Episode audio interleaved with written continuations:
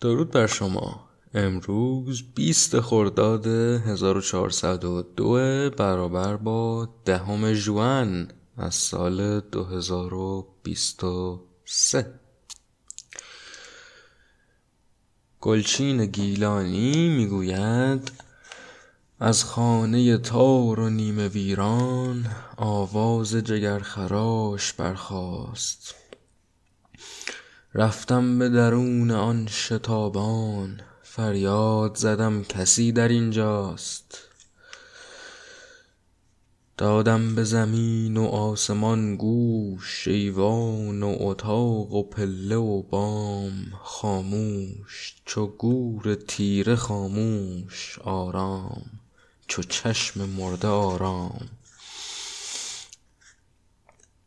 یه خونه دیدم که از توش فریاد جگرخراشی برخاست دویدم توش دیدم خونه خالی و تاریکه. از پنجره دیدم آسمان را پوشیده زبر پاره پاره مه شد ناپدید و پیدا همراه یکی دوتا ستاره. در باغچه یک درخت بی برگ افتاده به خاک و آجر و سنگ از این تنه شکسته مرگ می آمد بوی آتش جنگ.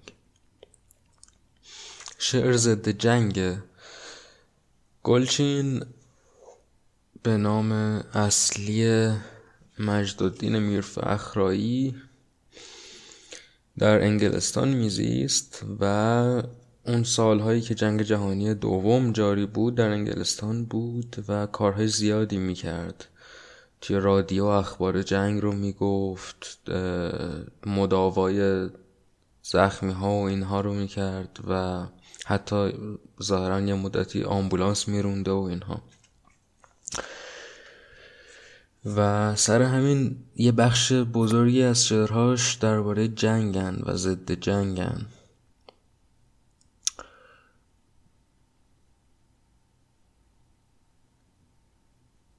رومیزی فرش پرده پاره آجر گچ به هر کناره چون بوم سیاه چشم بسته ساعت با شیشه شکسته. بوم و بوف هر دو به معنی جغدن. داره یه خونه رو توصیف می‌کنه که تحت تاثیر جنگ نابود شده. و مثل خیلی از شعرهای دیگرش گلچین به طور کلی درباره هر چیزی هم که می‌خواد حرف بزنه معمولا ترجیح میده داستان تعریف کنه و منظره توصیف کنه به جای اینکه مستقیم حرف بزنه. و داستان این است که این واردی خونه جنگ زده ای میشه و داره اون فضا رو توصیف می‌کنه و حسرت می‌خوره. این دست بریده روی دیوار می‌زد پیوسته زنگ هستی. وقت کر با دراز دستی لالش کرد و فکندش از کار. بالش ها زیر پایه تخت رخسار سیاه کرده از دود. این مرده مومیای سخت نام دیرینش تشک بود. رفتم به شتاب روی ایوان فریاد زدم دوباره این کیست؟ یک میز سه صندلی سه فنجان اینجا یک خانواده میزیست. یک گربه سیاه ترسانگیز لاغر نازک چو چوب کبریت دم چون نخ گرد پایه میز با پنجه و روی و موی عفریت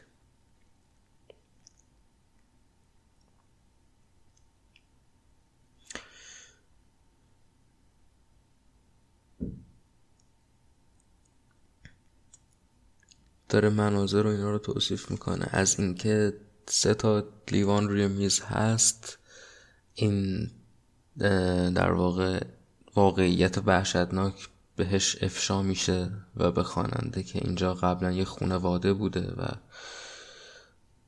الان دیگه هیچ اثری ازشون باقی نمونده. بالش ها رو دود سیاه گرفته. تشک تبدیل به یه مرده مومیایی سخت شده. یه دست بریده روی دیواره و خیلی خیلی خیلی قدرتمند داره توصیف می‌کنه. یک گربه سیاه ترسانگیز لاغر نازک چو چوب کبریت دم چون نخ گرد پایه میز با پنجه و روی و موی عفریت چشمش دو ستاره در بن چاه پایش موهای ایستاده. گویی می‌گفت در دلش آه بیگانه کجاست خانواده؟ از توی دلم ز سوزش جان آواز جگر خراش برخاست. این خانه تار و نیمه ویران آیینه زندگانی ماست.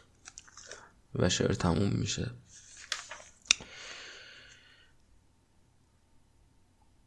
آره اینجا بند آخر شعر بند نخستش رو پژواک می‌کنه. چون در بند نخست یک آواز جگر خراش میشنوه و وارد خونه میشه.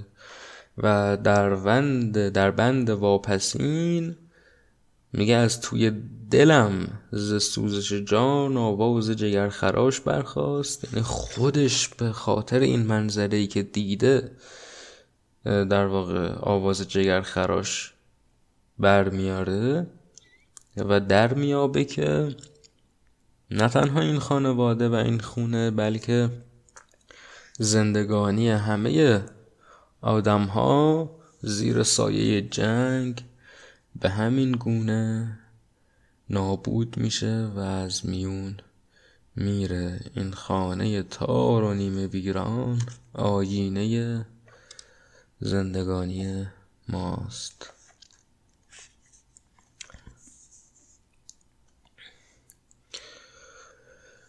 خب دوستان ما در ایران ظاهرا دارن توافق می‌کنن با دوستان ما در فرنگ. اونچه برای من مهمه در این داستان این است که ضد نومیدی به خاطر این خبر حرف بزنم. چون که زیاد میشنوم که وای دیگه با اون ور هم توافق کنن و با اون اوکیشن ما بدبخ شدیم به این راحتی ها دیگه نمیرن و از این حرف ها ببینید دوستان جدا از این که حالا خود این مسئله بسیار قابل بحثه که آیا چون چنان توافقی واقعا نگهدار کسی خواهد بود یا نه جدا از این بحث ما به هر حال نباید ناامید باشیم. بذارید اول درباره خود این مورد خاص و این بحث یه توضیحی بدم. به نظر من با توجه به اون چیزی که من دونستم از تاریخ توافق با دیگرون چیزی نیست که یک نیروی را نگه داره بالای سر یک ملتی. در واقع امر اگر به اندازه کافی کار یک کشوری خراب شده باشه هیچ چیز کافی نیست برای نگهداریش.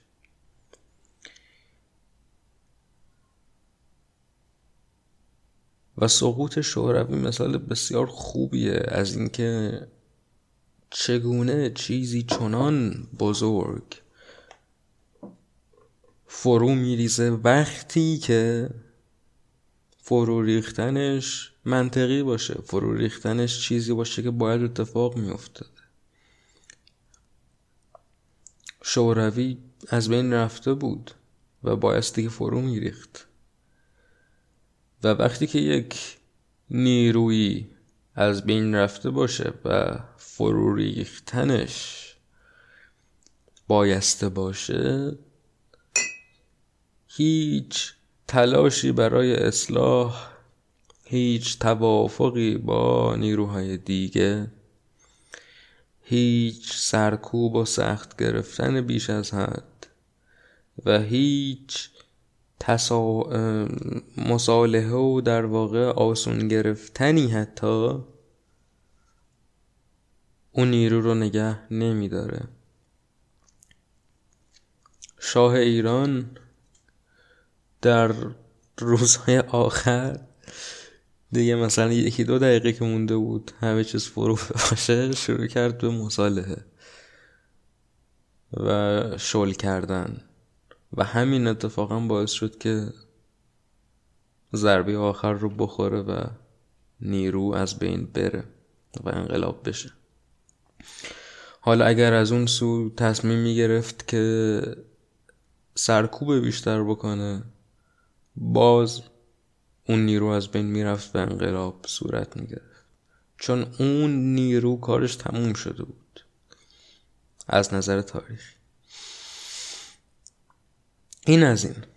اما به فرض که واقعا هم اتفاقی رخ داده بود که نگهدار یک نیروی بود که ما دوستش نداریم اگر به فرض هم اتفاقهای افتاده بود که منطقا نومید کننده بودن باز هم ما باید درک کنیم که نومیدی یک خطای سیاسیه. این حرف از روی اخلاق و اینها نیست که وای نومید نباشید امیدوار باشید بجنگید. نه نومیدی خطای منطقی سیاسیه.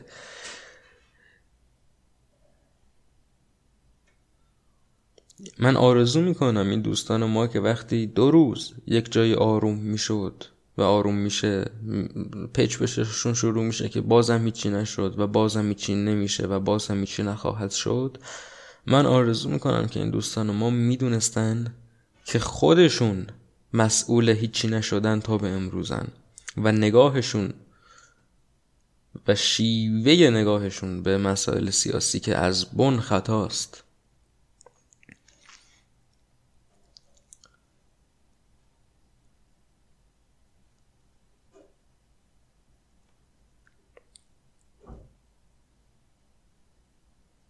به هر حال ما شرایط هستیم.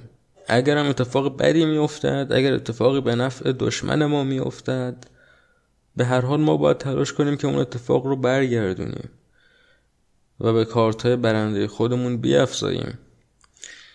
و چون مردم همیشه کارت های برندشون محدودتره از قدرت تفنگدار چماقدار در واقع ما در وهله اول بایستی که بشناسیم کارت برندمون رو. یعنی بفهمیم که ما چی داریم در مقابل دشمن خود. چه امتیازی داریم و سپس روی اون امتیاز تاکید کنیم. در مقابل تاکید دشمن روی امتیازهای خودش.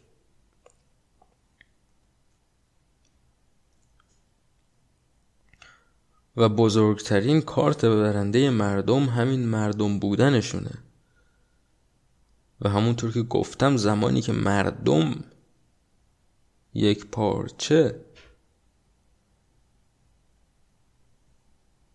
برنتافتن خودشون رو حکومتی رو ابراز کنن دیگه اون حکومت برجا نخواهد موند. حالا یا امروز یا فردا.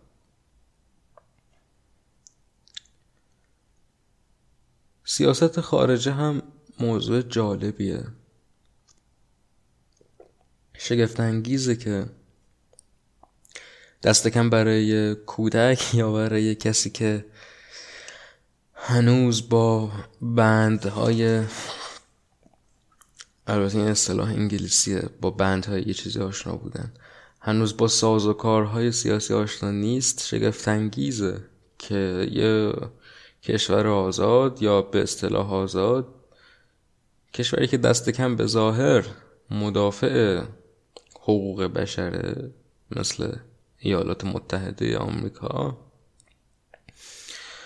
بایستی که دوستی کنه با یه کشوری که مطلق ضد حقوق بشره. و دوستی می‌کنن و دوستی کردن در طول تاریخ و ارزم به حضور شما که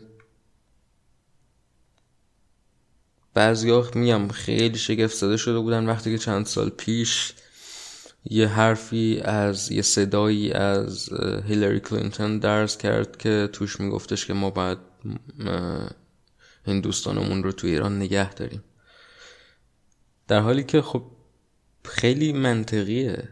وقتی که ساز و کار سیاست رو بشناسیم. جدا از این که می‌دانیم که اینها آدم های خوبی نیستن بلکه هیچ سیاستمدار بزرگی و هیچ سر حکومتی آدم خوبی نیست. و ای بسا در تاریخ پیوسته کودتا کردن به نفع خودشون کشورهای دیگر بدبخت کردن. بلکه حتی اگر آدم های خوبی باشن اصلا آدم های کاملا دلپاکی باشن. ما باید درک کنیم که سیاست خارجه به این سادگی نیست. من بین اندیشمندان آمریکایی بسیار دوست داره فردی به نام گور ویدالم و ویدال رو بعضی ها آیزولیشنیست می‌دونستن. حالا این اصطلاح کریهیه به نظر من. خودش خودش رو انتی امپریالیست می‌دونست که خیلی دقیقتر و زیباتره. ضد در واقع امپریالیزم ضد تجاوز به کشورهای دیگه. و حرف کلی ویدال اینه که ما نباید دخالت کنیم در کار کشورهای دیگه. مثلا شما در جنگ سرد جنگ سرد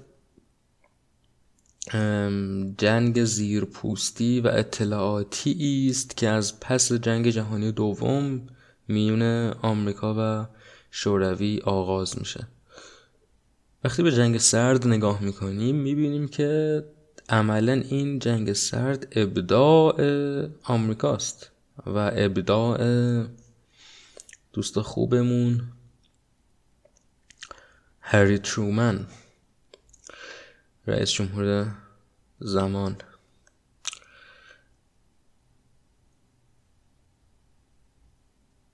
چرا؟ چون دیدش یه دیدیه که می‌خواد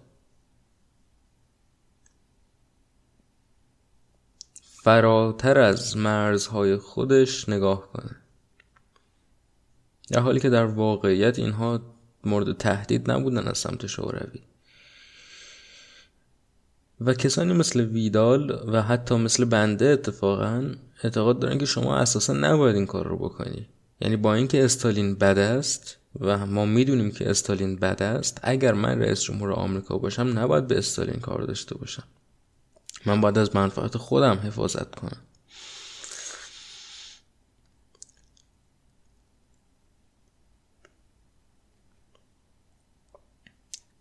و اگر من هم رئیس جمهور آمریکا بودم الان ممکن بود با هر خر و سگی قرارداد ببندم. چون که من به فکر کشور خودمم. این سیاست خارج است. اما منی که توی کشور دیگه نشستم نمی‌تونم از کشوری مثل آمریکا انتقاد کنم که چرا تو داری با شیطان قرارداد میبندی. چون این کار اون فرده. اون فرد حتی اگر بهترین و دلپاکترین آدم دنیا هم باشه بایستی که به فکر منفعت کشور خودش باشه. من که اینجا نشستم باید برای سرزمین خودم کاری کنم.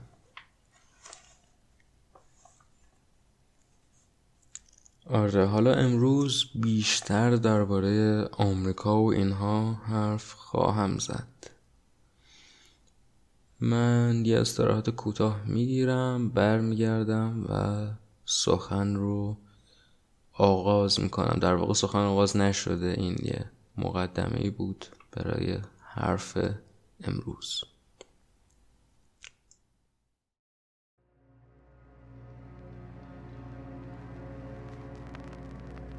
Thank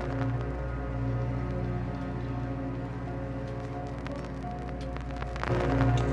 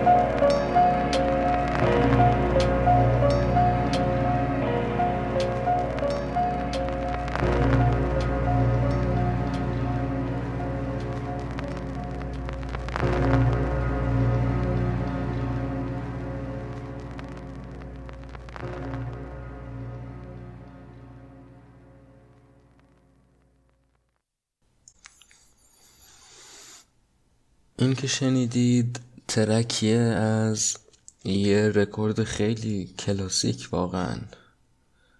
مال اولای دهه دو هزار به نام A Journey into Abstract Hip Hop. سفری به دل هیپ هاپ انتظایی. از هنرمندی به نام گازولین یه دیجی فرانسوی بوده این گازولین. و این آلبومش abstract hip hop بسیار میگم کلاسیک به معنای انگلیسیش حساب میشه نه به معنای سنتی. کلاسیک به معنای اینکه بسیار بسیار مورد احترامه و بسیار تاثیرگذار بوده با اینکه در واقع طرفدارهاش یک گروه محدودی رو تشکیل میدن و خیلی شناخته شده نیست خارج از اون گروه. ترک های دیگه ای که امروز روی این پادکست خواهم گذاشتم از همین آلبوم خواهند بود. به نظرم یکی دو تا ترک دیگه هم امروز وقت بشه که بذارم. خب ما در انگلیسی یک چیزی داریم بهش میگن actions dictum. البته چون طرف انگلیسی بوده بریتانیایی بوده آکشن تلفظ دقیق تریه دیکتم یعنی گفته چیزی که گفته شده. آکتنز دیکتم یک جمله است می‌گوید که power tends to corrupt قدرت معمولا منجر به فساد می شود and absolute power corrupts absolutely. و قدرت مطلق منجر به فساد مطلق می شود. یا مطلقا منجر به فساد می شود. این جمله بسیار مشهوریه از جان دالبرگ آکتن معروف به لورد آکتن. یه تاریخ نگار انگلیسی بوده. و امروز کاری که می‌خوام بکنم این است که درباره دو نمود از گفته آکتن صحبت کنم. یک نمود سیاسیش یک نمود اجتماعیش که قدرت معمولا فاسد می‌کنه. قدرت مطلق مطلقا فاسد می‌کنه.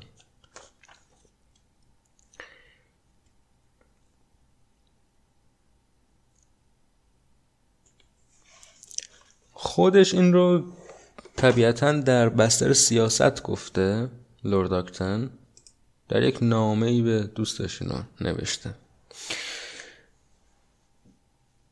و حرفش کاملا درسته در زمین سیاست. این چیزی است که حتی اگر ما از نظر روانشناختی نخواهیم بررسی کنیم از نظر تاریخی به ما ثابت می شود وقتی که این تسلسل شاهنشاهی های استبدادگرا رو از پی هم می‌بینیم و اینکه هر کدوم به چگونه فاسد شدن. هرچند که با قولها و شعارهای مردم دوستانه سر کار اومده بودن در میابیم که اساسا قدرت یک عامل فاسد سازه قدرت به معنای قدرت تمامیت. خواهانه. به معنای دیکتاتورشیپ دیکتاتوری به معنای استبداد. از میون بسیار چیزهایی که میشه در ستایش شاهنامه فردوسی گفت یکی از مهمترین هاش همینه که من در سخنرانی ای از بهرام بیزایی درباره شاهنامه این رو میشنیدم. که چه درخشان این کتاب توصیف می‌کنه که به چه ترتیب طی سالها و سالها هر پادشاهی که سر کار میاد اول با حرفهای خوش سر کار میاد و فاسد میشه و فاسد از بین میره. و این شگفتانگیزه. این رو ما توی حالا شاهنامه استوره ایرانه. این رو ما در اساطیر دیگر هم می‌بینیم. در اساطیر یونان اولین اولین خدا از نظر تاریخی اولین چیزی که وجود داشته در اساطیر یونان خدایی است به نام اورانوس. اورانوس در واقع خدای آسمانه. خود آسمونه اورانوس. و اورانوس میاد با گایا که زمین باشه سکس می‌کنه. یه سری بچه پدید میاد. این بچه ها بهشون می‌گفتن صد دستان. حالا من اینا رو از منابع انگلیسی خوندم. نمی‌دونم اگر تو فارسی معادل دیگری دارن. هر کدومشون صد تا دست داشتن اگه اشتباه نکنم صد تا سر داشتن. خلاصه که موجودات خیلی خوشگلی نبودن. و چون موجودات خیلی خوشگلی نبودن همینک اورانوس یه نگاه بهشون می‌کنه پرتشون می‌کنه توی جهنم. در اساطیر یونان به زیرزمینشون که یه جور جای جهنم طوری بوده حادث میگن یا حادث. اینا رو پرت می‌کنه اون تو زندونی می‌کنه. بعد گایا که مادر اینها بوده زمین یه مقدار کلش کیری میشه ولی چیزی نمیگه. بعد دوباره بچه میارن. این سری بچه هایی که میارن سایکلاپس بودن تک چشم. این قول هایی بودن که یه چشم گرد وسطش سرشون بود. همینک اورانوس یه نگاه به اینا می‌کنه و در اوج قافلگیری همگان پرتشون می‌کنه توی حادث. و باز یه مقدار بیشتر کله گایا کیری میشه. بعد اینو دوباره بچه دار میشن گایا و اورانوس. این سری بچه هاشون پهلوون چارشونه خوشگل مشکل اینها تیتان ها بودن یا تایتان در انگلیسی. و اینجا گایا می‌گیره به این تیتان ها میگه که این باباتون رو می‌بینید این مردی که قرمساق اورانوسا برید بکشینش بندازیدش پایین حکومت رو ازش بگیرین برادر خواهره خودتون رو آزاد کنید. اونا هم میگن باش. تیتان ها علیه اورانوس انقلاب می‌کنن و یکی از این تیتان ها به نام کورانوس که پسر اورانوس بوده در واقع رهبر این انقلاب بوده و اورانوس رو شکست میده و کیرش رو می‌بره. اینا اگه فکر می‌کنید دارم مزه میریزم اینطور نیست. واقعیت اساطیر یونانه. کیر اورانوس رو می‌بره و پرت می‌کنه توی دریا. و اونجا حالا میگن که از خون کیر اورانوس توی دریا یه سری خدای دیگه شکل گرفتن. باری کرونوس بر تخت سلطنت میشینه. حالا در اوج گیری کرونوس هم دوباره همون غلط رو می‌کنه. دوباره یه سری رو میندازه تو حادث. بعد سر این رفتاره کیری کرونوس پیش بینی میشه نمی‌دونم گایا پیش بینی می‌کنه یا زن خود کرونوس. پیش بینی میشه که یکی از فرزندان تو ضد تو انقلاب خواهد کرد. همونطور که تو ضد بابات انقلاب کردی. کرونوس هم این ایده درخشان مثل ساوقه به سرش می‌خوره که اگه من می‌خوام این اتفاق نیفته خب تک تک بچه هایی که میارم و می‌خورم. خیلی لغوی و عینی بچه های خودش رو شروع می‌کنه خوردن. و بازم ریده میشه بهش. یکی از بچه هاش ضدش انقلاب می‌کنه شکمش رو پاره می‌کنه و خواهر خودش آزاد می‌کنه. یعنی کرونوس و اورانوس عملا هیچ فرقی با هم دیگه ندارن. و این یه روندی است که ما همش در طول تاریخ می‌بینیم که قدرت افراد رو فاسد می‌سازه. حالا اساطیر یونان که واقعا بامزه است. چون این خدایان یونان به قول استاد ما از زمینی هم زمینی ترن. همشون یه مشت موجود خودخواه مقرور خودکامه ظالم. در واقع خدایان در اساطیر یونان همون پادشاهان هستند بگذاریم. Power tends to corrupt and absolute power corrupts absolutely.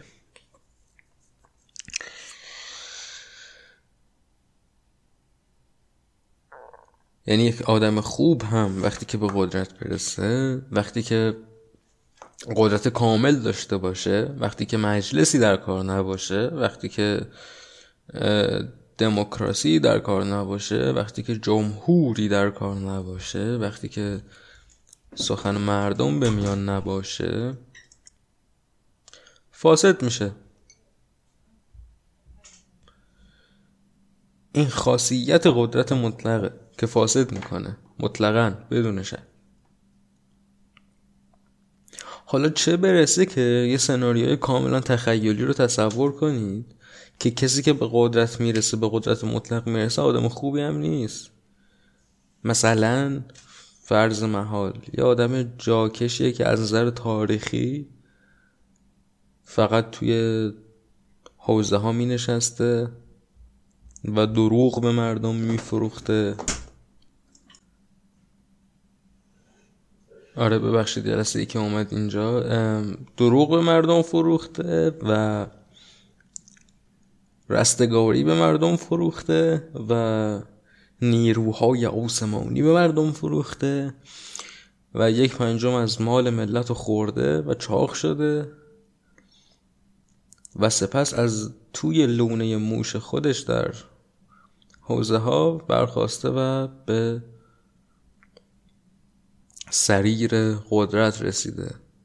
خب این دیگه خیلی بدتره. یعنی این آدم از, از وهله اول و از نظر تاریخی داره انسانیت نبوده بلکه یک دروغ فروش گدا بوده. حالا برای اولین بار در تاریخ خود به قدرت مطلقم رسیده. دیگه فوه ها حالا جالبه که لورد آکتن که این سخن درخشان رو گفته خودش طرف در جنگ داخلی آمریکا طرفدار کانفدرسی بوده. یه یه چکی وجود داره که من شخصا هر فردی رو که مال قرن 19 همه آمریکا یا انگلیسه می‌کنم و اون چک نجات پرستیه. چون که توی قرن 19 آمریکا به ویژه 90 درصد دوستان ما نجات پرست بودند حالا اینکه بعدا چقدر این نجات پرستی کم شده خودش قابل بحثه ولی اون موقع که خیلی آشکار خیلی نجات پرستی رایج بوده و خیلی هاشون طرفدار بردهداری بودن. و یکم درباره جنگ داخلی آمریکا حرف خواهم زد الان براتون. زمینه جالبیه. جنگ داخلی آمریکا دهه 1860 رخ میده بین شمال آمریکا و جنوب آمریکا. شمال آمریکا بهش یونین میگن یا به اصطلاح یانکی ها تحت فرماندهی یولیسس گرانت که بعدا رئیس جمهور شد زیر نظر رئیس جمهور وقت که ابراهام لینکلن بود. لینکلن الان قهرمان آمریکایی هاست. جنوب ایالت هایی بودن که در واقع داشتن برای این می جنگیدن که بردهداری رو حق بردهداری رو نگه دارن.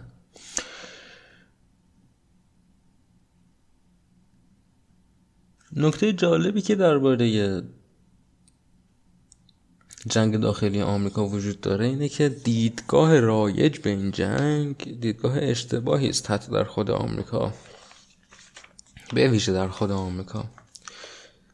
که دیدگاه رایج این است که جنگ سر نجات پرستی بود. جنوب آمریکایی ها نجات پرست بودن. شمال آمریکایی ها نجات پرست نبودن. ابراهام لینکلن یا آدم خیلی اخلاق مدار خوبی بود که گفتش نه بردهداری بد است. چون نجات پرستی بد است و ما باید بردهداری نکنیم و به خاطر همین رفت جنگ کرد با جنوب. و این دیدگاهی بسیار کودکانه همچنین که از قیافش معلومه چون که هیچ جنگی در تاریخ سر مسائل اخلاقی شکل نگرفته و هیچ رهبری به خاطر مسائل اخلاقی نرفته. به جنگ به ویژه آمریکایی جماعت.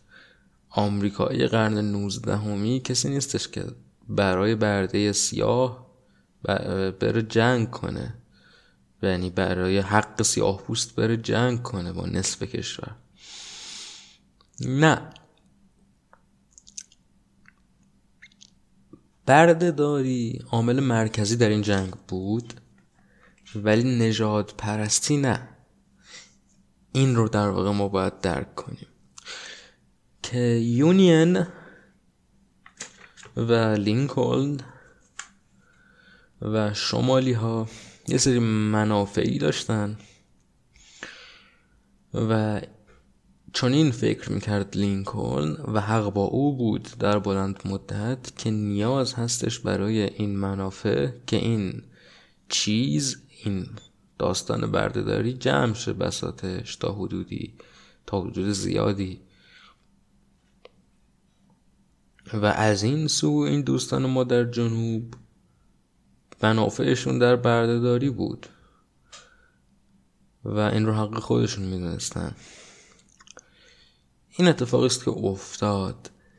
اما اینکه بگوییم اینها نجات پرست بودن اونها نجات پرست نبودن اشتباهی چون همشون از دم نجات پرست بودن. یعنی گروهی که در آمریکای اون موقع نجات پرست نباشن مطلق خیلی کم بودن. خیلی درصد کوچکی بودن. جنگ سر نجات پرستی نیست.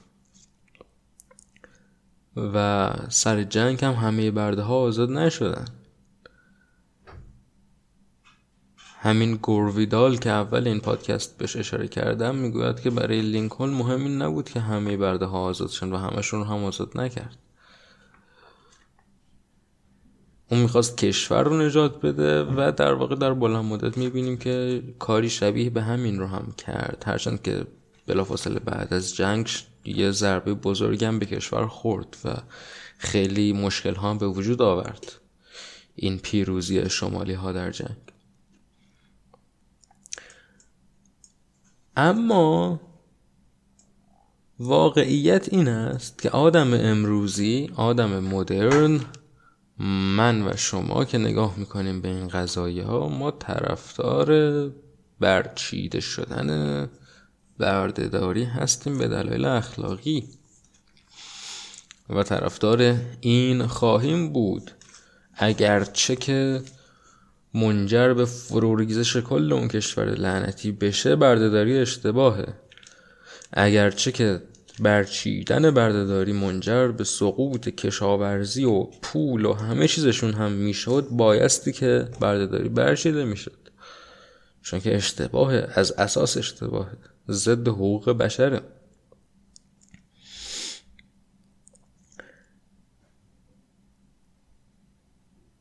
و در زمان همونطور که گفتم درصد کوچکی من باور دارم درصد کوچکی از طرفداران شمال واقعا غیر نجات پرست بودن و ضد نجات پرستی بودن.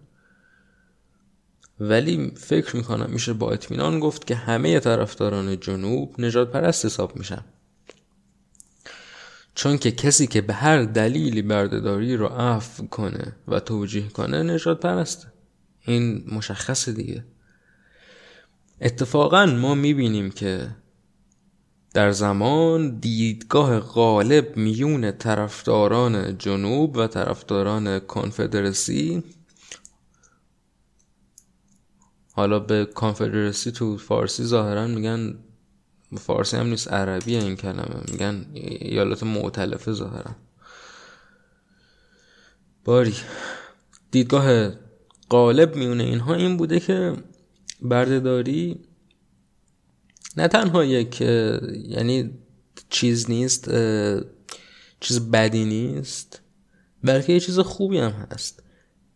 یعنی یه دفاعی که وجود داشته این بوده که خب بردهداری یک به قول انگلیسی زبون necessary evil هستش. یه چیز بدیه که لازمه برای کشور. باز اینو میشه فهمید. اینم نجات پرستانه و اشتباهه ولی میشه فهمیدش. ولی دیدگاه رایج این بوده که این اصلا ایویل نیست. این اصلا چیز بدی نیست. به چشم یک جور رابطه پدر فرزندی رابطه بردهدار و بردش رو تبلیغ می‌کردن اینها. در این حال که از اون دفاع شر ضروری هم استفاده می‌کردن. یعنی از هر دوی این دفاع ها هم زمان استفاده می‌کردن. که مثلا های بزرگشون می‌گفتن که بله هیچ انسانی نباید برده باشد. ولی به هر حال در کشور ما شرایط جوری است که نمی‌شود اینها فلان. همزمان می‌گفتن که البته در کشور ما بردهدار اصلا آدم بدی هم نیست. مهربان مهری که بین بردهدار و برده وجود دارد هیچ جای دنیا وجود ندارد. این حرفه که اینن زدن و از خودم در نمیارم. آره اینجوری بوده قضایا و من این چک رو درباره هر شخصیت آمریکایی انگلیسی اون زمان می‌کنم. حالا انگلیسی که میگم به این خاطر که خیلی از مورخا و اندیشمنده انگلیسی هم درباره این جنگ داخلی نظر داده ان مثل همین لورد آکتن که بهش خواهم رسید. یکی از نویسنده های مورد علاقه بنده در تاریخ و به باور من یکی از درخشان ترین آدمزاده هایی که وجود داشتند در تاریخ هست ادگار آلن پو نویسنده آمریکایی. و چون اصلا آدم سیاسی نبوده تو صفحه ویکیپیدیا و جاهای رایج درباره این عقایدش چیزی ننوشته. و برای همین چک کردن پو برای من یه مقدار دشوار شد.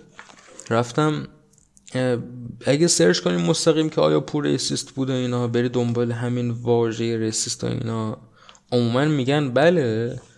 ولی نمونه هایی که میارن برای حمایت از این دیدگاه کافی نیست. نمونه میارن مثلا از داستان هاییش که در شخصیت سیاه‌پوست برده است و اینها و ما این رو نمیپذیریم. به عنوان گواه نجات پرست بودن یک فرد. اما سرانجام من خوندم پاره ای از نوشته های انتقادیش رو چون منتقد ادبی بزرگی هم بود پو.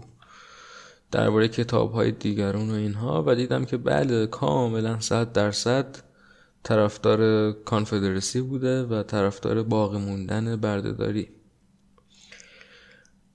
هرچند که جزو همون اندیشمند است که در سخن میگن که هیچ انسانی نمی‌خواد برده باشه و اینها. ولی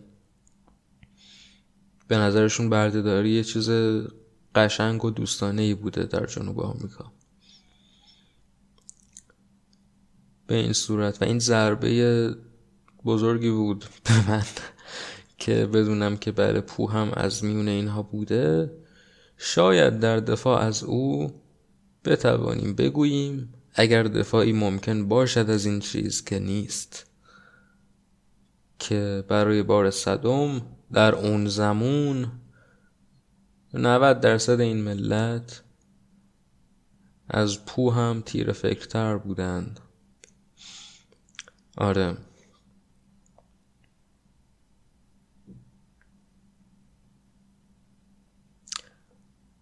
حالا لورد آکتن هم چون مبرخ بود به این قضیه نگاه کرده و علاقه نشون داده به طور خاص به جنگ داخلی آمریکا و صد درصد طرفدار کانفدرسی بوده. همین آدمی که این جمله درخشان درباره فساد و قدرت رو گفته. ولی خب میگم توجه داشته باشید که اینجا بحث نجات پرستی نیست. بحثی نیست که اینها می‌گفتن که سیاه پوست کمتر از سفید پوست. هرچند که 99 درصد ته ذهنشون به این هم اعتقاد داشتن. ولی اینها از نظر سیاسی فکر می‌کردن که حق با کانفدرسی هستش. و خب این واقعا قابل بحثه. جنگ داخلی آمریکا یه سری تر... چی میگن مشتاق داره. هنوز هم که ساعت ها می‌تونن دربارش حرف بزنن. انقدر که مسائل زیادی هست برای حرف زدن دربارش یعنی مسئله کوچکی نیستش.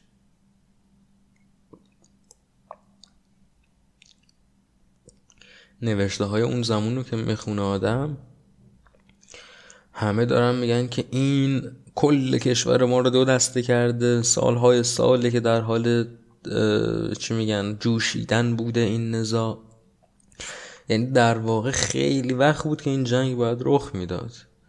این قضیه بردهداری و این مزخرفات. داستان جالبیه.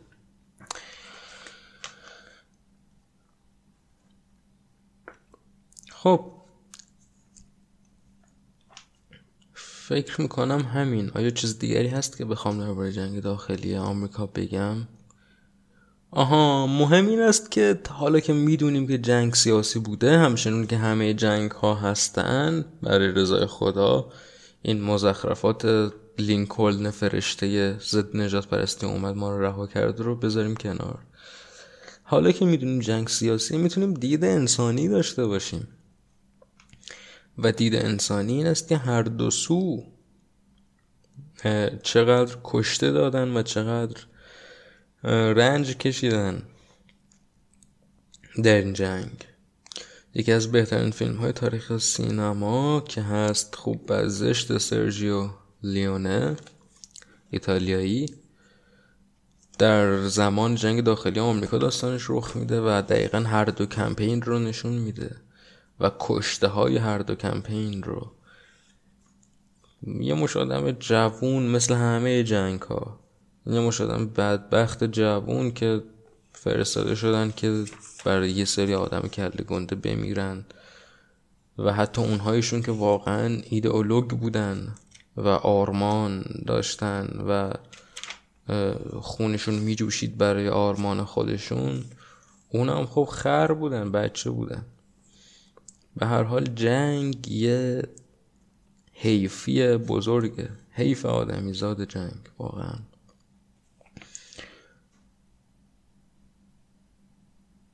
آره و قدرت فساد زاست.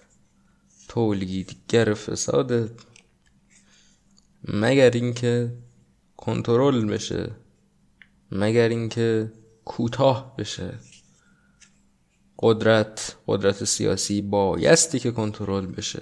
با مجلس با رأی مردم و با اون چیزی که انگلیسی زبون بهش دو پروسس میگه. پروسه های لازم مثل وجود یک دادگاه عادلانه که هر کسی در مقابلش باید پاسخگو باشه و غیره و غیره. اون زمان که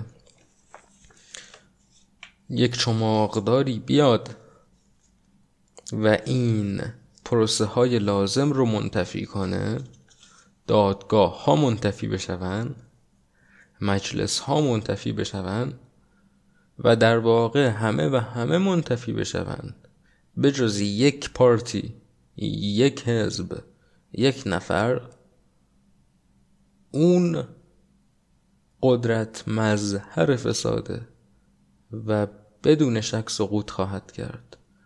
همچنون که آلمان نازی سقوط کرد. همچنون که شاه ایران سقوط کرد. همچنون که دوستان فعلی ما سقوط خواهند کرد. من استراحت کوتاهی می‌کنم برمیگردم و درباره یک نمود کاملا متفاوت یا دست کم ظاهرا کاملا متفاوت از همین گفته آکتن صحبت خواهم کرد Tu as une explication à me fournir Donnez une, oui. Non, je t'écoute. Une firme s'intéresse à l'établissement de Raider et c'est moi qui en suis le représentant. Or, il se trouve qu'il demande beaucoup trop. Selon mon client, la vue d'une telle quantité d'argent liquide serait à même de l'amadouer. Menteur. Mais voyons, bien sûr que je mens. Mais va donc le prouver.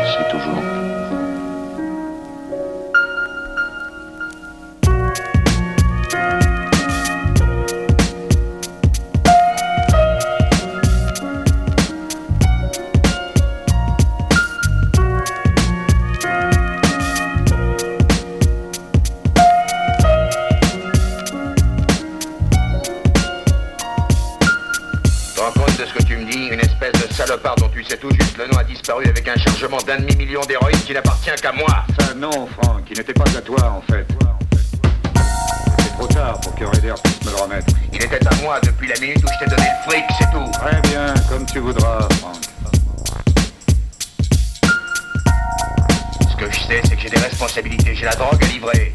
En distribution, cette affaire représente 12 millions au moins. Il me faut cette héroïne. Où est la cam? On n'est pas fichu de se procurer une malheureuse dose dans tout Chicago sans se faire arrêter.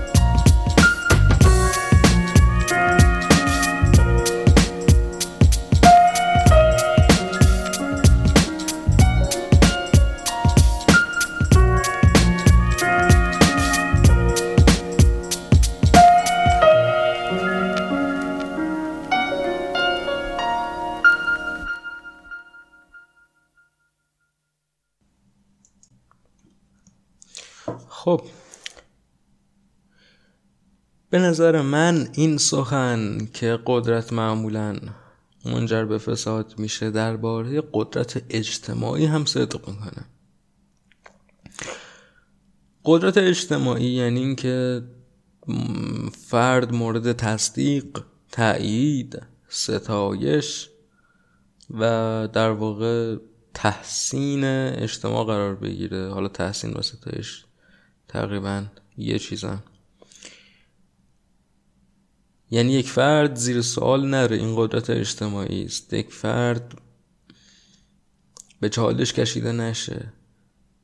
البته که به هر حال یک نفر هست که همیشه هر فردی رو به چالش بکشه ها. ولی منظور ما اینه یک اجتماع مشخصی دور یک فرد باشه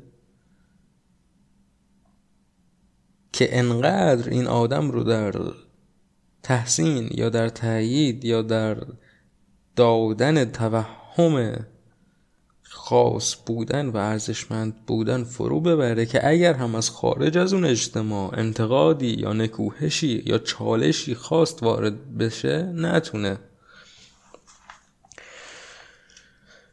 و در واقع این گره خورده به همون قدرت سیاسی. قدرت سیاسی مطلق فاسد معمولا با قدرت اجتماعی مطلق و فاسد همراهه. کتاب ایرانیان از همایون کاتوزیان که کتاب بسیار بسیار ارزشمندیه درباره محمد رضا شاه این رو میگه. میگه که چنان افراد نقل به مضمون چنان افراد کنار این مرد و درباریان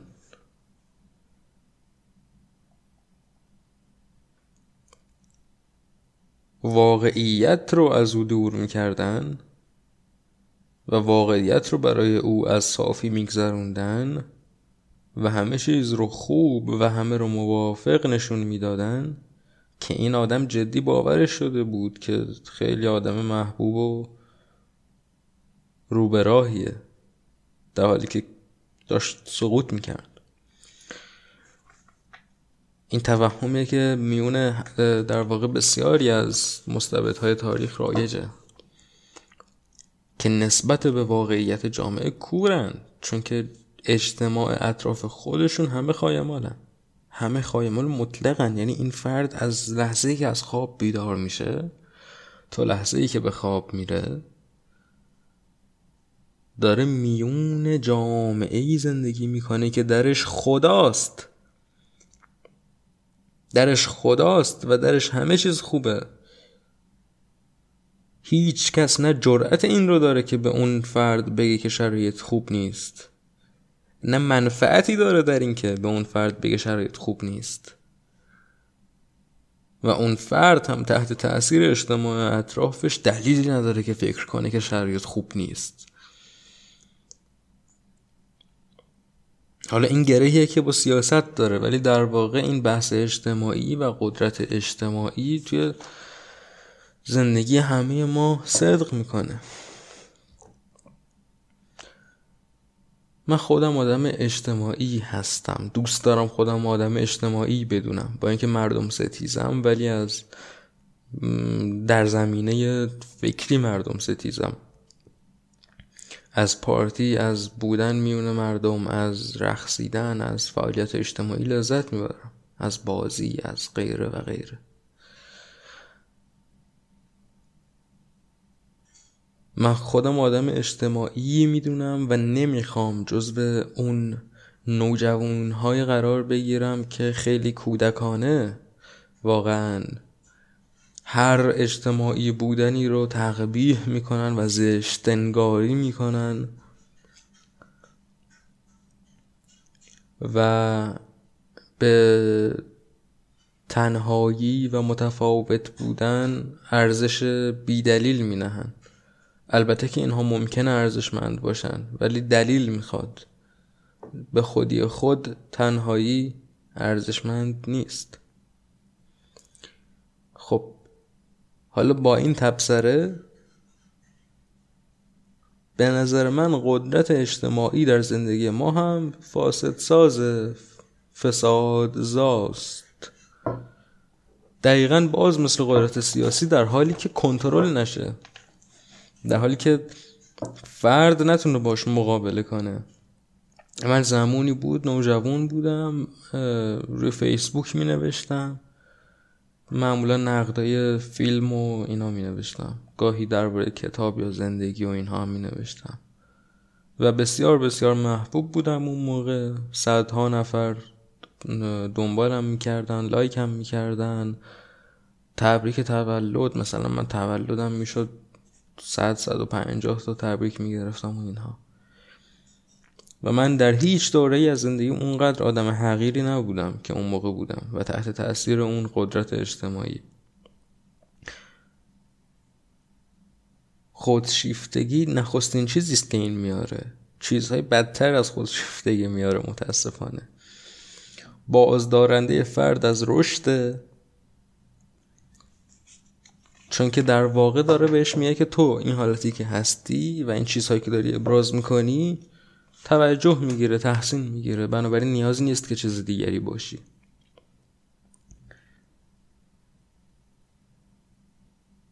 و در واقع برجسته کننده ایگوه به طوری که فرد خارج از اون اجتماع مثل همین دیکتاتوری که خارج از اون اجتماع خایه‌مال هاش هیچ درکی از هیچی نداره.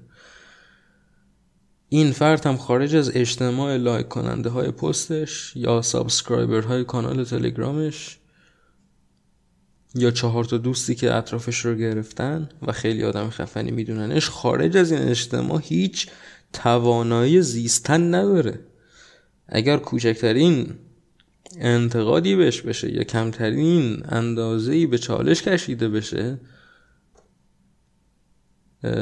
چی میگن سیم پیچیش دچار اختلال میشه قاطی می‌کنه و واکنش بسیار نامناسبی نشون میده. این اتفاقی است که میفته و این قدرت اجتماعی در واقع امر یک اعتیاده. چون تأیید اجتماعی و تصدیق و تحسین خوشحالیزان احساس خوبی به آدم میدن. و هر چیزی که به طور روزمره به تو احساس خوبی میده یعنی در واقع یک جور برانگیزه توی مغزت ایجاد می‌کنه. یه جور ماشه که تو همش دنبال کشیدن این ماشه برای انتشار اون احساس خوب هستی و هر چیزی که این کار رو می‌کنه و تو رو در جای خودت نگه میداره و از پیشرفتت جلوگیری می‌کنه و در واقع اگر که نباشه تو دچار عوامل خماری میشی هر چنین چیزی اعتیاده.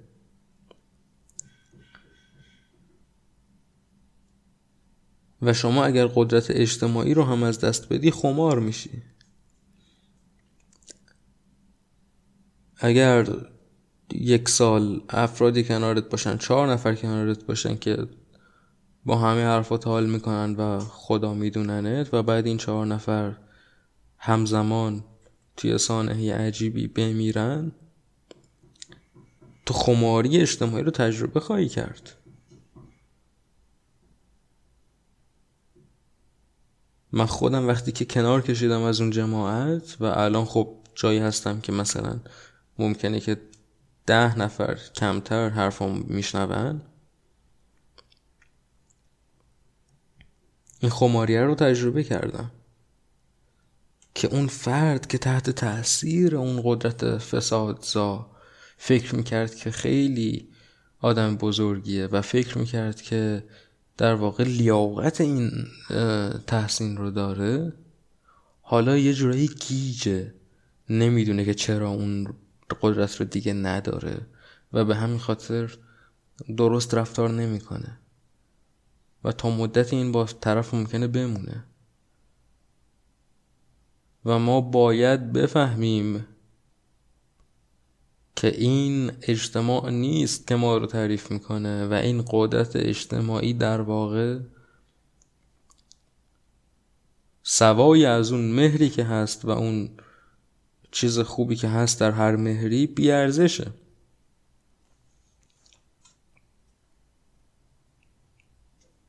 بیارزشه. ما باید با واقعیت کنار بیایم. واقعیت زندگی این است که ما لیاقت هیچ چیز خاصی رو نداریم. لیاقت یک مفهوم انتظاعی من درآوردیه آقا جان. ما لیاقت آزادی نداریم. ما آزادی رو میپسندیم. و چون آزادی رو میپسندیم آزادی خود رو مصریم که بگیریم. از هر کسی که می‌خواد از ما دریغش کنه. یعنی ما لیاقت خودمون رو داریم خودمون تعریف می‌کنیم. چون به آزادی علاقه داریم و داریم براش میجنگیم. هیچ کس لیاقت تصدیق و تحسین نداره. خب اگر عموم مردم یک چیزی که تو ابراز می‌کنی یا می‌نویسی رو ناپسند می‌دونن ناپسند می‌دونن دیگه. چیکار می‌خوای بکنی؟ تو می‌تونی به این مردم بگی من لیاقت این رو دارم که شما این رو پسندیده بدونید؟ من لیاقت این رو دارم که شما جور دیگری باشید؟ نه.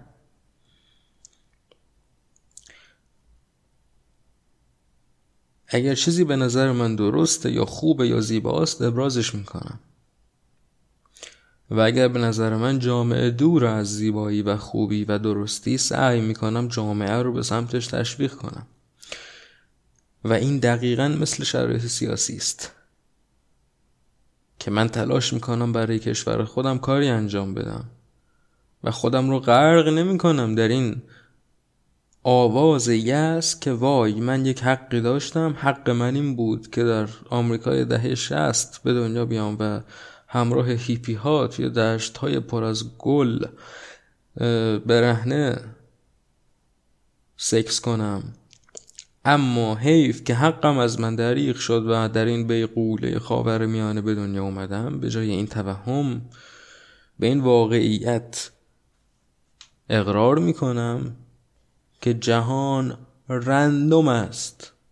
جهان تصادفیه و بیمعناست و لیاقتی وجود نداره. صرف اینکه من وجود دارم تصادفیه. اینکه من کجای زمان وجود دارم و کجای جهان تصادفیه. و اگر این چیز که هست خوب نیست با توجه به اینکه کار دیگری نمی‌تونم بکنم تلاش می‌کنم تغییرش بدم. تلاش می‌کنم وضع خودم رو تغییر بدم. تلاش می‌کنم وضع جهانم رو تغییر بدم. این فقط وقتی ممکنه که من پی ببرم که من به تخم جهان نیستم. جهان بی صفته. جهان خوب نیست. جهان عادلانه نیست. عدل وجود نداره. عدل یک مفهوم انتظاییه که من انسان دارم می‌سازم و بهش ایمان دارم. اون وقته که می‌تونم زندگی کنم و یه آدم واقعی باشم.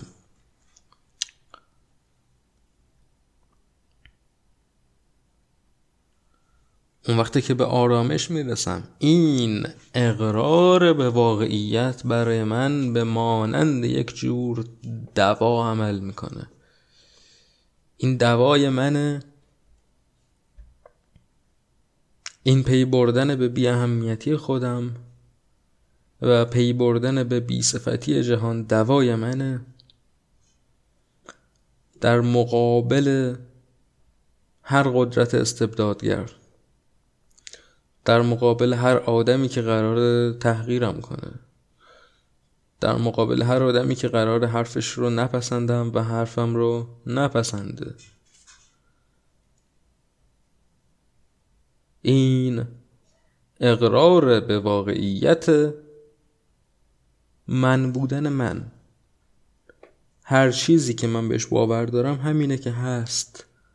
قرار نیست که بر جهان حاکم باشه. قرار نیست که دیگران بهش اقرار کنن. قرار نیست که دیگران با توجه بهش عمل کنن. و اگر من فکر می‌کنم که درسته پس درسته و درست خواهد بود تا زمانی که باور من عوض بشه. حالا من یک فردم. یک فردم که آزاد از اجتماع داره شکل می‌گیره. آزاد از قدرت. داره شکل می‌گیره.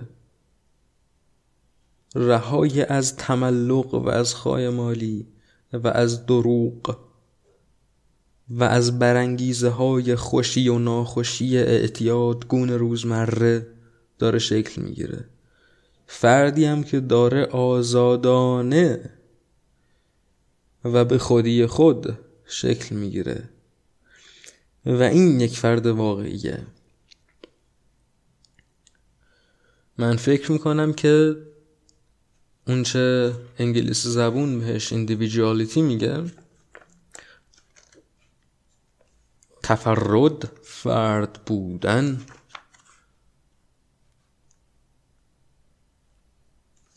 که بسیار بسیار نزدیک به مفهوم آزادیه. این چیز من فکر می‌کنم که قدرت راستینه و قدرت فاسد نشدنیه. و نجز این. همین.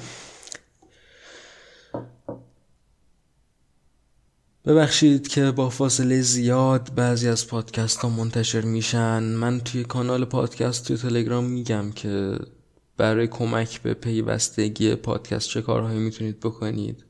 و هیچ کس این کارها رو نمی‌کنه چون که کلا فکر می‌کنم یکی دو نفر پادکست رو گوش میدن. ولی آره من تلاشمو می‌کنم. اون زمون که از بندهای زندگی یه دقیقه رها میشم تلاش می‌کنم که اینجا بیام و یه حرفی بزنم که شاید برای کسی جالب باشه. همین تا سخن بعدی آزاد باشید.